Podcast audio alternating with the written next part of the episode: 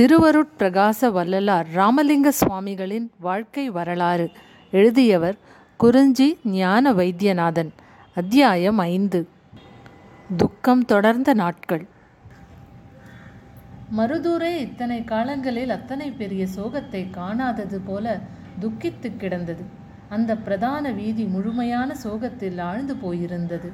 தெருவில் இங்கொன்றும் அங்கொன்றுமாக படுத்து கிடந்த நாய்கள் கண்ணீர் வழிய அவ்வப்போது ஊளையிட்டுக் கொண்டிருந்தன. காணப்பட்ட ஒவ்வொருவர் முகத்திலும் சகிக்க முடியாத துக்கம் குடிகொண்டிருந்தது. ராமைய பிள்ளையின் வீட்டின் முகப்பையொட்டி எதிர் வீட்டை தொட்டுக்கொண்டு தென்னங்கீற்றால் தட்டைப்பந்தல் அப்போதுதான் போடப்பட்டிருந்தது. வாசற்படி இறக்கத்தில் இரண்டு பக்கங்களிலும் நடப்பட்டிருந்த கழிகளோடு சேர்ந்து குலையோடு இரண்டு வாழை மரங்களும் அவற்றோடு இணைந்து தென்னங்குலைகளும் கட்டப்பட்டிருந்தன. சுண்ணாம்பு சகிதமாக வெற்றிலை பாக்குத்தட்டு வலது திண்ணையில் வைக்கப்பட்டிருந்தது. இரண்டு திண்ணைகளிலும் சிலர் உட்கார்ந்து கொண்டிருந்தார்கள். அதுவும் தவிர பந்தலின் கீழ் தெருவின் இரு ஓரங்களிலும் போடப்பட்டிருந்த மரப்பலகைகளிலும் சிலர் அமர்ந்திருந்தார்கள். வாசற்படிக்கு நேரே தெருவின் நடுவில் புளியங்கட்டை சாணவிரட்டையோடு எரிந்து கனன்று கொண்டிருந்தது. அப்பொழுதுதான் வந்து சேர்ந்தது வெட்டியான் கும்பல். அவர்களின் தாமதத்திற்கு தட்டி கேட்ட ஒருவரின் அதட்டலையும் அவர்கள் பொருட்படுத்தாமல் கனன்று கொண்டிருந்த நெருப்பில் தங்கள் பறை தப்பட்டைகளை சூடேற்றி கொண்டு சாவு கொட்டு கொட்டி பறை அடிக்கத் தொடங்கினார்கள்.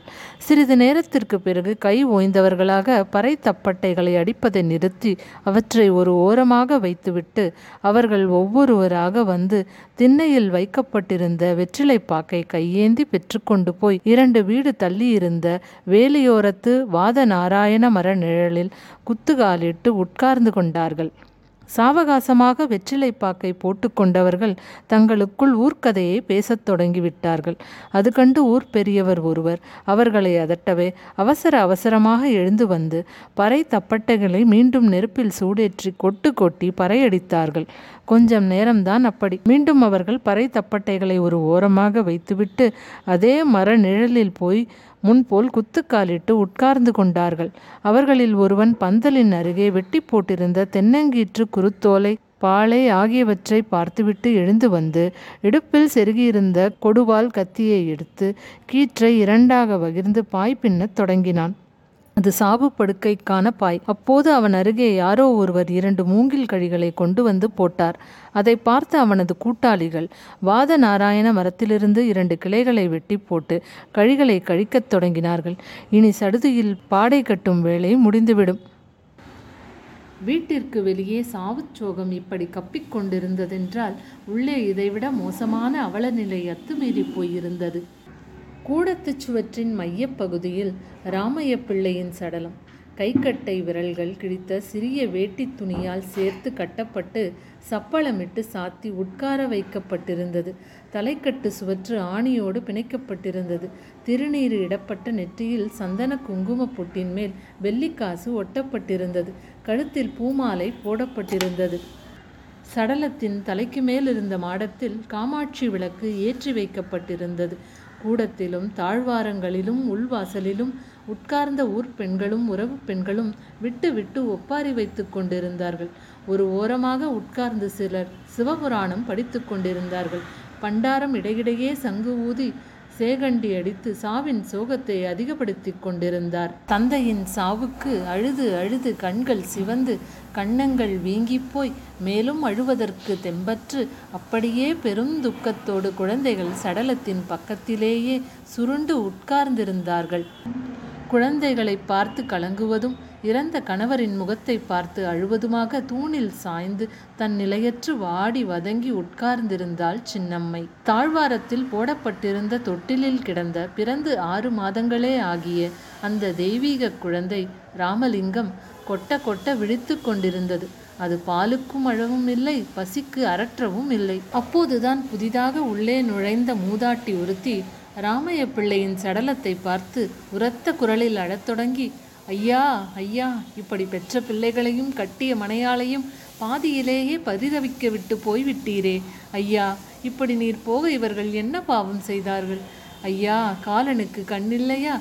இவர்களுக்கு இந்த நிர்கதி வர வேண்டுமா? ஐயா சொல்லையா? சொல்லையா? என்று கதறினாள். கண்ணீரும் கம்பளையுமாக தெம்பிழந்து செயலற்று உட்கார்ந்து கிடந்த சின்னம்மையை மூதாட்டியின் கதறல் உசுப்பி விட்டது. அவள் மேலும் அதீத துக்கத்திற்கு ஆளானாள். ஆனால் எழுந்து அளவுக்கு மீறிய வேதனையில் துடிப்பில் அவள் கதறத் தொடங்கிவிட்டாள். என் துறையே என் சுவாமி என் பிரபு காலமெல்லாம் கணவரோடு வாழ்ந்திருக்கப் போகிறோம் என்று கட்டிக்கொண்டேனே மாங்கல்யம். அந்த கழுத்தை மூலிக்கழுத்தாக்க காலன் சதிக்கு கதியாகி போனீரே. ஐயனே ஐயையோ என் செய்வேன்? ஏது செய்வேன் என் நாதா? பிள்ளைகளின் முகப்பார்க்க முடியவில்லையே. என் நெஞ்சு விடுத்து விடுமோ? இனி எங்களுக்கு யார் கதி? ஈஸ்வரா நாங்கள் பண்ணிய பூஜைகளும் செய்த தர்மங்களும் எங்களுக்கு கொடுத்த பலன் இதுவோ? விதி செய்த சதிக்கு வினையாகி போனோமே. இனி எப்படி உயிர் வாழ்வோம்? என்று கதறி மூர்ச்சித்து சாய்ந்தாள். சின்னம்மையின் பக்கத்தில் அமர்ந்திருந்த பெண்கள் அவள் நிலை கண்டு பதறினார்கள். ஒருத்தி அவளை தூக்கி தன் மடியில் கிடத்திக் கொள்ள ஆளாளுக்கு அவள் முகத்தில் நீர் தெளித்து விசிறி வீசி அவளை ஆசுவாசப்படுத்தினார்கள். மெல்ல கண்விழித்த சின்னம்மை மலங்க மலங்க சுற்றிலும் பார்த்துவிட்டு ஆயாசத்தோடு அப்படியே தரையில் சரிந்து படுத்துக்கொண்டாள் குழந்தைகள் தாயின் நிலை கண்டு செய்வதறியாது தேம்பி அழவும் திராணியற்று திகைத்து உட்கார்ந்திருந்தார்கள். அவர்களில் மூத்தவன் சபாபதி மட்டும் அம்மாவின் துக்கத்திற்கு பொறுக்க மாட்டாமல் சவமான தந்தையின் முகத்தை பார்த்து அப்பா அப்பா எங்களை பாரப்பா அம்மாவை பாரப்பா கண்பிடித்து பாரப்பா நாங்கள் என்னப்பா செய்வோம்? ஒன்றும் புரியவில்லை அப்பா. இனி இந்த மாதிரி எப்படி அப்பா கூப்பிடப் போகிறோம்? ஐயோ சாமி கடவுளே எங்க அப்பாவை கொண்டுகிட்டு போய்விட்டியே தெய்வமே என்று கதறி அழுது முட்டிக்கொண்டு அம்மாவின் பக்கத்தில் தேம்பலுடன் சோர்ந்து படுத்து கிடந்தான். யாருக்காகவும் எதுவும் நிற்பதில்லை. அவரவர் வேலை நிமித்தம் ஒவ்வொருவரையும் அவசரப்படுத்தியது. அப்போது அங்கு வந்து சேர்ந்த நாட்டாண்மைக்காரர் இப்படி ஆளாளுக்கு வேதனைப்பட்டு பேசாமல் உட்கார்ந்து கொண்டிருந்தால் எப்படி? ம் காரியம் அப்படியே கிடந்துவிடும். சடலத்தை வீட்டிலேயே வைத்து கொண்டு இருக்க முடியுமா? சீக்கிரம் எடுத்தாக வேண்டும். ஊர் பெரியவர்கள் எல்லோரும் வந்துவிட்டார்கள். கோயிலிலிருந்தும் தீர்த்தம் வந்தாயிற்று. முழங்காலிட்டு உட்கார்ந்திருக்காமல் எழுந்து காரியத்தை பாருங்கள் என்று உட்கார்ந்திருந்தவர்களை பார்த்து ஒரு அதட்டல் போட்டார். அவ்வளவுதான். அடுத்த வினாடி எல்லாம் அளவளவென்று நடக்கத் தொடங்கின. அன்றைய இரவு பொழுவது வருவதற்குள் ஊராரின் ஒத்தாசையில் நல்லபடியாக ராமைய பிள்ளையின் ஈமக்கிரியைகள் முடிந்தது. அந்த ஊரும் அவரது வீடும் அமைதிப்பட்டன. எல்லாமே முடிந்துவிட்டது. இனி மருதூரில் சின்னம்மைக்கு அவளது குழந்தைகளுக்கு என்று ஒன்றும் இல்லை அதை நினைக்கையில் அவள் தொண்டைக்குழியில் துக்கம் பீரிட்டது அவள் தேம்பி அழத் தொடங்கினாள். அதுவரை கலக்கத்தோடு அம்மாவின் முகத்தையே பார்த்து கொண்டு அருகில் உட்கார்ந்திருந்த குழந்தைகள் அவளது அழுகையை கண்டதும் துக்கம் தாங்காமல் தாங்களும் அழத் தொடங்கினார்கள். மூத்த மகன் சபாபதி கொஞ்சம் பெரிய பிள்ளை ஆதலால் சற் சுற்று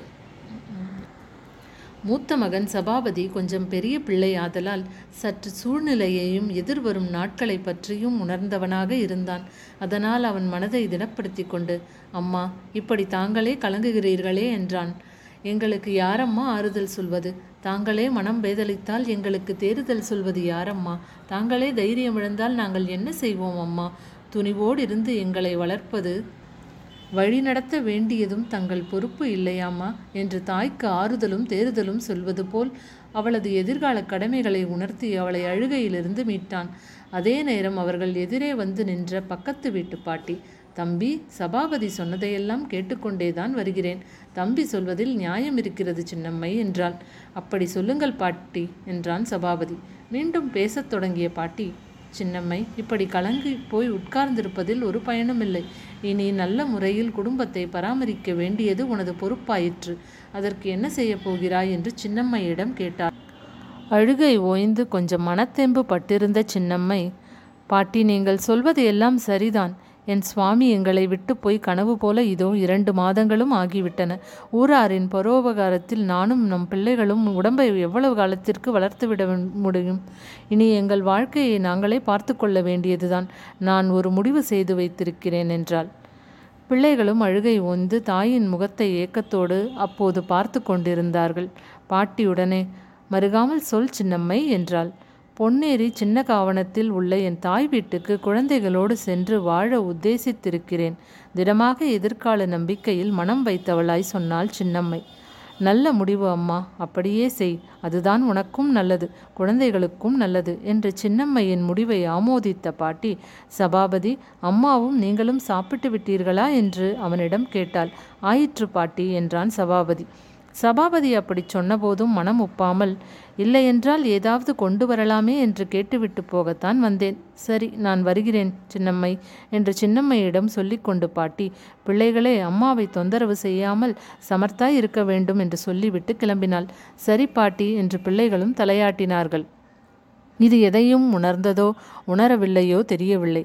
ராமலிங்கம் என்று திருநாமம் சூடப்பெற்றிருந்த அந்த எட்டு மாத அருள்ஞான குழந்தை கொட்ட கொட்ட விழித்தபடி சலனமின்றி தொட்டிலில் கிடந்தது.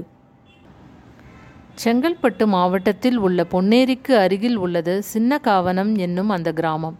மூன்று சிறு வீதிகளோடு முடிந்து போன அந்த கிராமத்தில் நாட்டோடு போட்ட கல்வீடுகளை காட்டிலும் குடிசைகளே அதிகம். அவையும் எல்லாமுமாக சேர்ந்து அறுபது தலைக்கட்டுகளுக்குள்ளே அந்த குள்ளேதான் அது தேரும். நடுத்தர வர்க்கத்திற்கும் வறுமை கோட்டுக்கும் இடைப்பட்ட வாழ்க்கையில் அன்றாடும் அல்லாடும் விவசாயிகளே வாழும் கிராமம். நூற்றாண்டு கணக்கில் எந்த மாற்றமும் இல்லாமல் அது அப்படியே இருந்தது. அழகிய அந்த கிராமத்தைப் போலவே மக்களும் நல்ல பண்புகளை உடையவர்களாக இருந்தார்கள். கணவர் ராமைய பிள்ளை காணம காலமான பிறகு தன் குழந்தைகளோடு சின்ன காவணத்தில் உள்ள தாய் வீட்டுக்கு சின்னம்மை வந்து சேர்ந்து இரண்டு ஆடு ஆண்டுகள் ஆகிவிட்டன. இதுவரை தாயின் அரவணைப்பில் எப்படியோ ஒரு விதமாக அவள் குழந்தைகளோடு காலத்தை ஓட்டிவிட்டாள். இறைவனுக்கு தன் பக்தர்களை மேலும் மேலும் சோதனைப்படுத்துவதில் என்ன ஆனந்தமோ? ஆம் அதுவும் இறை சோதனையாகத்தான் நிகழ்ந்தது. ஆம் அதுவும் இறை சோதனையாகத்தான் நிகழ்ந்தது. சின்னம்மைக்கு இருந்த ஒரே ஆதரவான அவளது தாயும் சிவனடி சேர்ந்தாள். மருதூரைப் போலவே சின்ன காவணத்திலும் சின்னம்மை தன் குழந்தைகளோடு நிராதரவானாள். இனி என்ன செய்வது என்று புரியாத நிலையில் தாயின் சாவுக்கு பிறகு ஒரு மாத காலமாக தவித்து கிடந்த சின்னம்மை கடைசியாக ஒரு முடிவுக்கு வந்தாள். அந்த முடிவோடு மூத்த மகன் சபாபதியை அழைத்து அவனிடத்தில் பேசினாள். தம்பி உங்கள் தகப்பனார் காலமான பிறகு மருதூரில் நமக்கு வருமானம் இல்லாமல் போய்விட்டது. அது உனக்கு தெரியும் மகனின் முகத்தை ஒருவித கவலையோடு பார்த்தாள். ஆமாம் அம்மா சொல்லுங்கள். அதனால்தான் இங்கு உனது பாட்டியார் வீட்டிற்கு எல்லோரும் வந்துவிட்டோம். இது நடந்து போன விஷயம்தான் என்றாலும் அம்மா மீண்டும் அதை சொன்னதும் பாட்டியார் ஆதரவில் இங்கு வந்த பிறகும் இந்த இரண்டாண்டுகளில் சரியான வருமானமில்லை. குடும்பம் நடத்துவதற்கும் தோதுபடவில்லை. எல்லாம் எனக்கு புரிகிறது அம்மா என்று அவளது கவலையை உணர்ந்தவனாக சொன்னான். தன் கவலையை மகன் உணர்ந்து கொண்டதில் மனம் தெளிந்த சின்னம்மை சபாபதி உங்கள் பாட்டியாரும் காலமாகிவிட்டார். ஏதோ அவர்கள் கொஞ்சம் சேமித்து வைத்துவிட்டு போயிருக்கிறார்கள். நாம் இங்கேயே உட்கார்ந்து காலம் தள்ளினால் அதுவும் காலியாகிவிடும். அதனால் எல்லோரும் சென்னப்பட்டினம் போய்விடலாம் என்று நினைக்கின்றேன். அங்கு உங்களுக்கு நல்ல கல்வி கிடைக்கும். பிற்பாடு சரியான பிழைப்புக்கும் வழிபிறக்கும் என்று தன் முடிவைச் சொன்னாள். சபாபதி உடனே அம்மா தங்கள் யோசனை எனக்கும் சரியென்றே படுகிறது. அவ்வாறே செய்யலாம் என்று ஆமோதித்தான். சரி தம்பி அடுத்த வாரமே சென்னைக்கு குடி போவோம் பயணத்துக்கான ஏற்பாடுகளை எல்லாம் செய்துவிடு என்றாள் சின்னம்மை. அப்படியே அம்மா என்று சபாபதி அப்போதே சென்னை பட்டணத்திற்கு குடிபெயர்தலுக்கான ஆயத்தங்களை செய்ய வெளியே கிளம்பினான். அவன் போன பிறகும் சற்று நேரம் உட்கார்ந்திருந்த சின்னம்மை தாகமெடுத்து தண்ணீருக்காக பசு குரல் கொடுப்பதை கேட்டு எழுந்தவள் கொல்லைப்புறம் சென்றாள்.